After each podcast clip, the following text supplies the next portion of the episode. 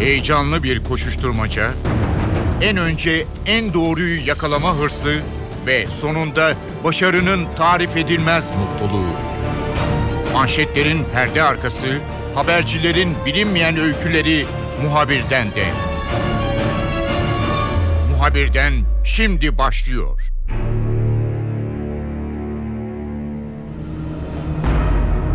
İstanbul polisi son yılların en önemli operasyonlarından, belki de dünya çapında başarı sayılacak bir operasyonu gerçekleştirdi.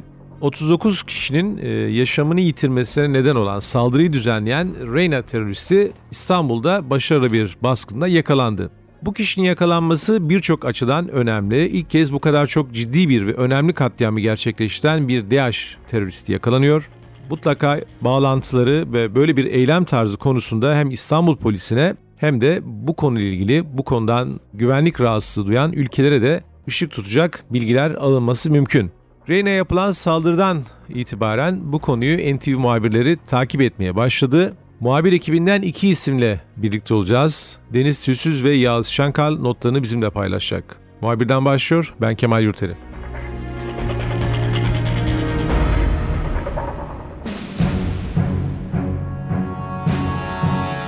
Deniz, Türkiye çok önemli bir ve çok acı veren bir terör eylemi yaşadı.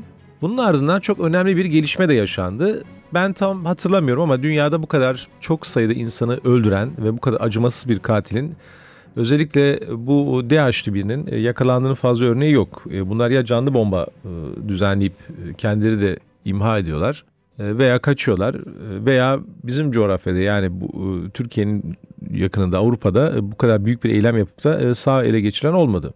Birincisi, sağ ele geçirilen bir caniden söz ediyoruz. Bu son derece soğukkanlı bir katil. Bu niye kaçamadı? Emniyetteki yorumlar nedir? Çünkü kaçmaya çalıştığı, bir takım takip altına alındığı, emniyetin bütün geçişleri veya onu çok iyi bir şekilde kaçabileceği noktaları sıkıştırdığı da anlaşılıyor. Ama kaçamadığı konusunda bir takım yorumlar da var herhalde. Ee, şöyle çok fazla sıkı takip olduğu için kaçamadığı söyleniyor. Özellikle işte e, yurt dışı çıkışlarının tutulmuş olması, e, bir de polisin adım adım bu adamın geçtiği yerleri e, kamerayla izlemesi, yedi bin iki yüz saatlik bir görüntü izlendiği belirtiliyor. iki bin polisin bu iş için çalıştığı belirtiliyor. Adım adım izlendiği için e, kaçamadığı dile getiriliyor. E, yani... Onun ifadesine göre, o teröristin ifadesine göre Rakka'ya gitmek istiyormuş. Ee, ve hani bir yol da var, o Rakka'ya gidiş yolu diye bir yol da var ama işte e, hatta birkaç kere çıkmaya çalıştığı ve polis tarafından durdurulduğu, Bakırköy'de bir çatışma yaşandığı belirtiliyor. Yani bir çıkamamış o evden ve hep o civarda, özellikle Esenyurt, Başakşehir, işte Zeytinburnu civarında bir daire çizmiş. Sürekli bir yerlere gitmiş. En son yakalandığı eve de üç gün önce geldiği söyleniyor. Yine ondan önce de orada Esenyurt'ta, yine o sitelerin yakınında bir yerde, başka bir evde kaldı. Yani polis onu, hani sonuçta bu adam e, televizyon izliyor. E, her şeyi, yani gazete okuyor, her şeyi görebiliyor. Onunla ilgili adım adım ne yapılıyorsa soruşturmada vesaire bunu görebiliyor. E, bu da tabii onun avantajına da bazen dönüşebiliyor. E, ona göre yani böyle bir e, hani kaç ya böyle kaçışla ilgili, böyle hani filmlerde de olur, bir oyun oynanır ya, böyle takip oyunu. Sanki öyle bir şey olmuş ama hani en sonunda bu hiç beklemediği e, bir taraftan, hiç beklemediği bir saatte ve anda e, bu baskın yapılmış o eve. Yani kaçamamasının sebebi, yani yorumlar bu yönde, çok büyük oranda güvenlik önlemlerinin alınması ve her yerin tutulmuş olmasıydı. Çünkü otuz dokuz kişinin e, katliamcısından bahsediyoruz burada. Sen de söyledin abi. Yani durum bu. Kaçamadığı, kaç, kaçmadığı değil de kaçamadığı daha çok e, hani yorumlarda ön plana çıkıyor. Yani şimdi bu baktığımızda bir kişilik eylem. Bir kişilik eylem ama arkasında çok ciddi bir ağ var. Yani bu kişi buraya nasıl geldi? Kim yardım etti? Silahı kim verdi? O flashbang denilen bombalar nereden temin edildi? Evleri kim tuttu? Ailesini kim himaye etti? Yani bir kişilik eylemin arkasında belki yüzlerce kişilik bir insan gücünden, kaynağından bahsediyoruz. Bence karakolun yüz elli iki yüz metre ötesinde bir eylem yapılıyor İstanbul'da. Yeni yıl gecesi. E, polisler oraya on dakika sonra gelebildikleri belirtiliyor. otuz dokuz kişiyi öldürüyor ve kaçmayı başarıyor. İstanbul polisi bunu bir namus meselesi olarak görmüş. Bunu anlıyoruz. Ve tüm imkanlarını, tüm gücünü bu işi çözmeye vermiş. Baktığımızda benim gördüğüm kadarıyla yüz elli iki tane operasyon yapılmış. Yani teröristin bir sonraki adımına ya da iki sonraki adımına operasyon yapıldığı için bu terörist kaçamıyor İstanbul'dan. Gidebileceği yerlerdeki adamlar tutulduğu, yakalandığı için yüz altmış sekiz kişi sadece bu kişi vasıtasıyla yakalanmış, DEAŞ bağlantılı olduğu ortaya çıkıyor. Yani baktığımızda aslında bir kişiye operasyon yapılırken çok daha fazla insana operasyon yapılmış ve gözaltına alınmış ya da bir komple bir DEAŞ hücresinin çökertildiği görülüyor. yirmi DEAŞ hücresi çökertilmiş. Bir kişiyi yakalamak için. Bağlantıları tabii burada çok önemli. O ulaşamıyor, yani ona yardım edeceklere bir türlü ulaşamıyor. Dolayısıyla da o da tabii çok etkili Yağız'ın dediği gibi kaçamamasında. Şimdi tabii İstanbul gibi bir yerde yani bu kadar çok azılı bir teröristin yakalanması, büyük bir kent, çok önemli bir başarı. Bunu kabul etmek lazım. Yani bu bir ihbarla da olabilir veya polisin dediğin gibi kendi çalışmasıyla olabilir ama sonuçta önemli bir başarı var. İstanbul polisinin burada iyi iş çıkarttığı söylenebilir. Bir de çok önemli bir gözdağı oldu. Hani İstanbul'a gidiyorum, Türkiye'ye gidiyorum, eylem yapıyorum, bir takım şeyler yapıyorum. Hani kimsenin yanına kar kalmadığı ve Türk istihbaratının, işte polisinin bir şekilde eninde sonunda sıkı bir takip içerisine girdi de anlaşılmış oldu. Belki caydırıcı olması açısından bir şey ifade eder. Çok özür dilerim. Yani siz de bundan bahsettiniz ama canlı yakalanması bence çok önemli. Yani hangi DEAŞ hücresine operasyon yapılsa, IŞİD hücresine operasyon yapılsa neyle karşılaşıyoruz biz Türkiye'de? Ya kendilerini patlatıyorlar, ya kendileriyle beraber polisleri de öldürüyorlar, patlatıyorlar. Hiçbir canlı yakalanan bir çatışma sonrasında böyle bir şeye şahit olduk mu? Hayır. Müdedeki değil mi? Örnekler var. Bomba yaparken yok, patladı, evet, veya operasyon yaparken böyle bir şey yok. İnfilak getirenler yani oldu. Ya burada mesela elinde silah olduğunu biliyoruz. İki tane tabanca var. Yani şimdi şeyi bilmiyoruz ama yani o kapı kırılıyor, içeriye polisler giriyor. Adam silahına davranamıyor mu? Ya da silahına davranıp çatışmaya girmek istemiyor mu? Bunu bilmiyoruz. Ama bizim anladığımız şey şu. Adam bir şekilde bir can korkusu yaşamış. Yani kendini öldürmeyi asla düşünmemiş. Bir planı varmış. otuz dokuz kişiyi öldürdükten sonra akıllıca ya da zekice, ne dersiniz deyin, bir şekilde oradan kaçmayı başarıyor. Planı var. Burada yakalandığında da iddiaya göre beni öldürmeyin dediği ilk sözü, iddia bu yönde. Yani adam hiçbir şekilde kendini öldürmeyi düşünmemiş. Ve bu yüzden canlı yakalanması büyük başarı bence. Şimdi tabii bu tür olaylarda mevcut fotoğraflara bakarak biz genelde yorum yapıyoruz. Gazeteciler veya işte tırnak içerisinde güvenlik uzmanları vesaire filan. E, tabii bunlar hep işte örneğin o baskın görüntüsünü eğer görebilirsek tam bir şekilde karar verebilecek konu veya işte bir iddianame mutlaka hazırlanacak, sağlam bir soruşturmanın yapılacağı anlaşılıyor. Bunlar tabii şu an bir tahmin ve bir varsayım, yani sızan bilgiler üzerinden yapılan yorumlar. Ben şunu sormak istiyorum somut olarak, bir de evde kadınlar var. Şimdi bir Iraklı var, yani bunun yakalanması kadar, bu teröristin yakalanması kadar böyle bir istasyon görevi gören bir evde herhalde bir takım bağlantıları sağladığı anlaşılan bir kilit adam, bir Iraklı da yakalanıyor. Bir de üç kadın var, kadınların birisi dışarıda galiba gözaltına alınmış vesaire. Bu tablo nedir? Nasıl yorumlanıyor? Yani bu e, ev nedir? Ne iş yapıyor bu ev? Bu evin fonksiyonu nedir? Bu kadınlar orada ne arıyorlar? E, bu Iraklı'nın e, oradaki vazifesi nedir? Çünkü bu kadar azılı bir teröristle beraber olduğuna göre o da yani en az onun kadar tecrübeli veya bu tür olaylara bulaşmış e, birisi olması lazım. Çünkü hani ben Reina katliamını yaptım, beni saklar mısın diye kime gidersen git, terörist mi olsan ne olursan ol, herhalde büyük bir korku yaşar insan ve endişe yaşar. Ama bunun öyle bir endişesi olmadığı anlaşılıyor. Beraber yakalandılar çünkü neticede. Sen nasıl düşünüyorsun Deniz? Yok tabii, orası bir hücre evi olarak belirtiliyor zaten. Ee, işte altı ay önce Ağustos iki bin on altıda e, oradaki Esenyurt'taki bir emlakçıdan kiralanmış. O e, Maşaripov'la birlikte yakalanan Iraklı Ali Cemal Muhammed kiralamış bu evi. Peşin vermiş yedi yüz elli liraya aylık. E, yani o evin DAEŞ'in aktarım evi olduğu ve DAEŞ'e katılmak isteyen yerli ve yabancı e, teröristlerin o eve geldiği, oradan da işte dağıtıldığı belli bölgelere, işte belli görevler verilerek dağıtıldığı belirtiliyor. İşte o ev o yüzden çok önemli. Şimdi o evde Maşaripov'u saklıyor adam, üç gün öncesinde alıyor.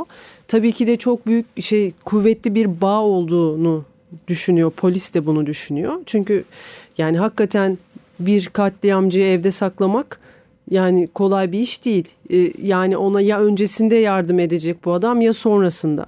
Bu işte Iraklı teröriste sonrasında yardım ediyor. Ee, ve oradaki kadınların da e, bir tanesi Dina diye bir kadın, e, Somalili bir kadın. Bir Mısır uyruklu bir kadın var. Afrika uyruklu yani bu kadınlar. E, o kadınlardan işte Dina'nın da yine bu e, Maşaripov'un imam nikah, nikahlı eşi olduğu söyleniyor.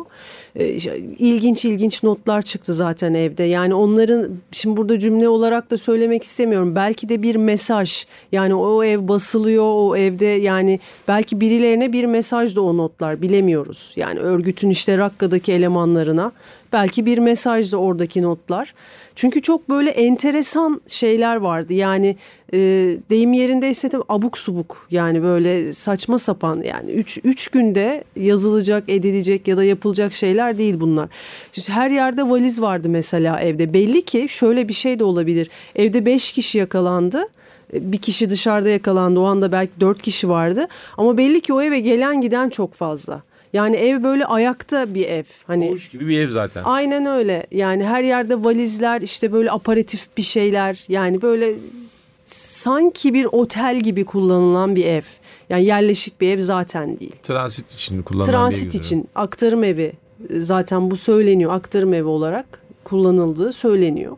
Ve o e, asıl Iraklı e, terörist o Ali Cemal e, Muhammed'in de çok kilit bir isim olduğunu ben şahsi olarak düşünüyorum. Yağız, senin ekleyeceğin bir şey var mı? Ben bir şey eklemek istediğini anlıyorum. Bir de şunu sormak istiyorum Yağız. Sen de soruşturmayı yakından takip ettin. Bu birkaç yerde polis kontrolden kaçtı diye bir takım çatışmaya giriyor vesaire filan. Bunları biz fazla büyük bir haber gibi duymadık. Yani evet. Belki de gizlendi veya belki de polis soruşturma sırasında fazla duyurmadı mı? Onu da hani notlarını ekleyip söyler misin? Bunlar nedir? Ya şeyi unutmamak lazım. Şimdi IŞİD, DEAŞ kurulduktan sonra en önemli insan kaynağının geliş yönü neresiydi? Türkiye'ydi. Yani baktığımızda Avrupa üzerinden, dünyanın çeşitli yerlerinden gelen insanlar nereye? İstanbul'a iniyorlardı. Bir şekilde buradan Hatay'a, Antep'e geçip oradan Suriye'ye geçiyorlardı. Bu çok uzun süre devam etti. Yabancı savaşçı gidişi adı altında. Ne zaman ki Türkiye DEAŞ'le mücadelesini sıklaştırdı, o zaman bu yollar tutuldu. Ama burada örgütün nereden bakarsanız bakın bir üç dört yıllık bir yol birikimi var ve burada kurulmuş evler var. Bunlar şimdi çökertiliyor ama baktığınızda üç dört yıldır ciddi ciddi öbek öbek İstanbul'da, büyük şehirlerde, yani bunun haberleri yapıldığı için çok net konuşabiliyoruz. Kocaeli'den Hatay'a nasıl bir hat kurulduğunu hepimiz okuduk. İnsanlar böyle otobüs otobüs buradan götürüldüler DEAŞ'a ve şimdi bununla ilgili mücadele var. Fakat o dönemden kalma birikimler hala etkin ve bu yüzden bu kadar etkili şekilde saklanabiliyorlar, kaçabiliyorlar. İşte baktığımızda hepsi yakalanan kim? Iraklı. Yakalanan kim? Kırgız, Somalili, Mısırlı. Ya Türkler tabii ki yardım etmese bu olacak iş değil ama artık kendi başlarına, kendi ayaklarına da büyük şehirlerde ayakta kalabilecek bir idame sistemi kurmuşlar. Bu belli. Neden Bakırköy'deki saldırıyı bilmiyoruz. Aslında Bakırköy'deki saldırı haber oldu, duyuldu ama emniyet çok ciddi bir şekilde bu saldırıyla ilgili bilgi ağlarını kapattı. E, ciddi bilgi akışı sağlanmadığı için o Bakırköy'deki saldırı sadece bir tevatür olarak kaldı. Kim olduğuna dair bir bilgi sızılmadı. Ancak biz ne zaman öğrendik ki adam yakalandıktan sonra o polise ateş açan kişinin, Bakırköy'de kaçan kişinin adam olduğu iddiası daha da kuvvetlendi. Demek ki emniyet, istihbarat birimleri olayın daha hızlı çözülmesi adına basından çok ciddi bir şekilde bilgi sakladılar ve sonuçta da bir şekilde adamı yakalamayı başardılar. E tabi böyle bir ciddi operasyonda basından bilgi saklanması çok normal çünkü çok uluslararası bir operasyon gibi gözüküyor. Çok hakikaten bilenmiş, iyi eğitildiği söylenen veya tabi sonra anlaşılacak çok azılı bir teröriste yönelik bir operasyon. Özür dilerim. Bilmeyen dinleyicilerimiz için bir kere hatırlatmakta fayda var. Reina katliamının hemen ardından şu iddia ortaya atılmıştı. Bakırköy'de yol kontrolü yapılıyor. Trafik polisleri Bakırköy'de bir aracı durduruyorlar ve aracın içinden bir kişi ateş açarak kaçmayı başarıyor. Bu hemen akabinde iki Ocak, üç Ocak, dört Ocak civarında gerçekleşen bir şey. Ancak bunun o ateş açan kişinin kim olduğu netleşmedi. Sadece o dönem bunun acaba Reina katliamcısı olduğu iddiaları ortaya atılmıştı. Portresine gelecek olursak yine sızan bilgiler, dediğim gibi soruşturma dosyası biraz daha açılırsa savcılık veya e, idareme hazırlanırsa biz biraz daha somut bilgilere sahip olacağız. Ama görünen bilgiler üzerinden konuşuyoruz. İran'da bunun e, bir gözaltına alındığı, evet, sahte pasaporttan sonra bir şekilde Türkiye'ye geldiği anlaşılıyor. E, İran'da bir yıl hapiste yattığı on beş yirmi anlaşılıyor. on beş yirmi gün, yani onun ifadesine göre e, işte bazı evrak eksikliklerinden, sahte daha doğrusu sahte evraktan dolayı on beş yirmi gün bir gözaltında tutulmuş, sonra serbest bırakılmış. Sonra zaten ondan sonra Türkiye'ye Doğu illerinden birinden giriş yapmış. Muhtemelen o ilde Ağrı, yani büyük bir ihtimalle de Ağrı'dan giriş yaptığı söyleniyor. Şimdi ilginç bir teröristle karşı karşıyayız. Yakalandığı için de çok, belki de dünyanın birçok istihbarat kuruluşu dahi yani büyük bir istekle bununla ilgili bilgi almak isteyebilir. Çünkü çok orijinal. Dediğim gibi çok az sayıda bu tür kişiler sağ ele geçiriliyor. Bunu bir şekilde Türkiye'nin elinde şu an böyle bir terörist var. Kırgız vesaire, işte Afganistan bağlantısı portresini biraz çizebilir misin Deniz? Hem Türkiye'ye gelişi ve Türkiye'deki rotası, ama öncesinde bunun bir geçmişine bakar mısın? Nasıl bir tip bu? Şöyle, bin dokuz yüz seksen üç doğumlu Özbekistan vatandaşı. Hatta orada da bazı işlediği suçlardan dolayı arandığı söyleniyor. Ee, işte bir süre Afganistan'da ve Pakistan'da eğitim alıyor bu adam. Ee, profesyonel, yani bu iş için özel olarak eğitilmiş, çok profesyonel bir adam olarak nitelendiriliyor ki zaten o kadar soğukkanlı olması için hakikaten eğitim alması gerekiyor. Ee, daha sonrasında ise işte İran'a gittiği, orada işte başını belaya soktuğu, işte gözaltına alındı, sonra serbest bırakıldı ve bir şekilde Doğu illerinden gelerek e, önce Konya'ya e, geçtiği, işte Konya'da bir yıla yakın yaşadığı bir ev tutup eşi ve çocuklarıyla birlikte, sonrasında ise işte İstanbul'a geldiği dile getiriliyor. İstanbul'da da önce ilk geldiğinde Başakşehir'de bir sitede ev kiralanıyor bu adam için. Muhtemelen yine başka birisi tarafından, ki biz o siteye de gitmiştik. Hatta onu sitenin etrafında görenler vardı. İşte bakkalı, dükkanı, işte kuru temizlemesi, ki adamın da zaten markette alışveriş yaparken görüntüleri vardı. Başakşehir'den Zeytinburnu'na gidiyor. Zeytinburnu'ndaki o hücre evlerinde işte yardım alıyor. Daha sonrasında ise işte Zeytinburnu'na taşındığı belirtiliyor. İşte burada o olay günü işte yirmi iki otuz civarında Zeytinburnu'ndan çıktı. İşte gidip dolaştı. Bir de şöyle bir şey var. O selfie görüntülerinin, Taksim'de çekilmiş bir selfie görüntüsü var. İşte Taksim'de keşif yaptığı dile getiriliyor onunla ilgili, ama Taksim'de çok yoğun güvenlik önlemleri var diye işte sahile gitmiş. Reina'nın işte güvenliğinin az olduğunu görmüş. Hemen ben buraya mı yapsam acaba diye düşünüp Rakka'da emir veren kişiden işte tamam o zaman talimatı almış. O sırada yani saat yirmi iki otuzda Zeytinburnu'ndan çıktığı görülüyor. Saat biri e, on yedi geçe, yanlış hatırlamıyorsam on beş geçe o katliamı işlemişti. İşte o sırada bir boşluk var.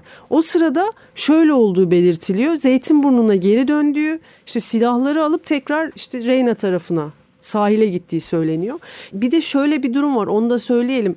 Daha önce yapılan baskınlarda bu adamın bilgisayarına ulaşılmıştı ve bu adamın bilgisayarında bir Word dosyasında İstanbul'da yılbaşı gecesi eğlence merkezlerinin adresleri, etkinlikler, nerede ne yapılacak gibi bir dosya bulunmuştu. Yani bu adam iyi eğitimli, E, işine iyi çalışıyor ve hani her türlü araştırmayı yapıyor. Yani bir eylem başarılı olmazsa ve bazı sebeplerden dolayı yapılamazsa onun alternatif, alternatiflerini de yöneticilerine diyeyim, işte emir aldığı kişilere söyleyebiliyor. Böyle bir profil. Çok iyi e, eğitim aldı, yani e, şey lisans eğitimi aldı dile getiriliyor. Fizik bölümü okuduğu söyleniyor hatta. Üniversitede, Özbekistan'daki bir üniversitede e, ve e, işte dört dil biliyor. Rusça, e, işte e, Çince, yanlış hatırlamıyorsam e, Arapça çok iyi konuşuyor. Türkçeyi de tabii biliyor. Gayet iyi eğitimli bir profil. Soğukkanlı tabii bu arada. Ben hemen daha kim olduğu belli olmamışken, yakalanmamışken, özel harekatçı eski emeklilerle ve eski sat komandolarıyla konuşmuştum ya. Siz görüntülere bakıp nasıl değerlendiriyorsunuz bu adamı diye. Şöyle bir şeyden bahsetmişlerdi. Bir güvenlik kamerası, daha doğrusu bir görüntü var. Anadolu yakasından Reina çekilmiş. Orada silah sesleri çok net şekilde duyuluyor. Orada silah sesleri şöyle geliyor. Tırt, tırt, tırt. Yani şimdi altı şarjör değiştirmiş. yüz seksen mermi. Yani şöyle zannediliyor olabilir. Acaba tetiğe bastı, komple taradı mı? Hayır, öyle bir şey yok. bir parmak hassasiyeti var diye konuştu. Kimle konuşsam ondan bahsediyordu. Yani o parmak hassasiyeti yıllar boyunca kazanılabilecek bir deneyim ve adam orada o kargaşa içinde çok büyük bir soğukkanlılıkla, e, adamın ruhunda var bu demek ki. Evet. otuz dokuz kişiyi orada öldürüyor ve bitmiyor. Aşağıya iniyor, tek tek yaralı bulduklarını da ateş ediyor. Yani baktığınızda e, çok tam değişik bir, bir adamla yani karşı karşıyayız. Deniz ve Yağız, zaten dediğim gibi siz bu konuyu uzun zamandır takip ediyorsunuz. Hem polis soruşturmasını, e, tahmin ederim yakında e, yargı aşamasında mutlaka yargılanacak bu terörist. Yine yeni haberlerle ve e, bu konuyla ilgili haberlerle e, ben izleyicilere aktaracağınızı tahmin ediyorum.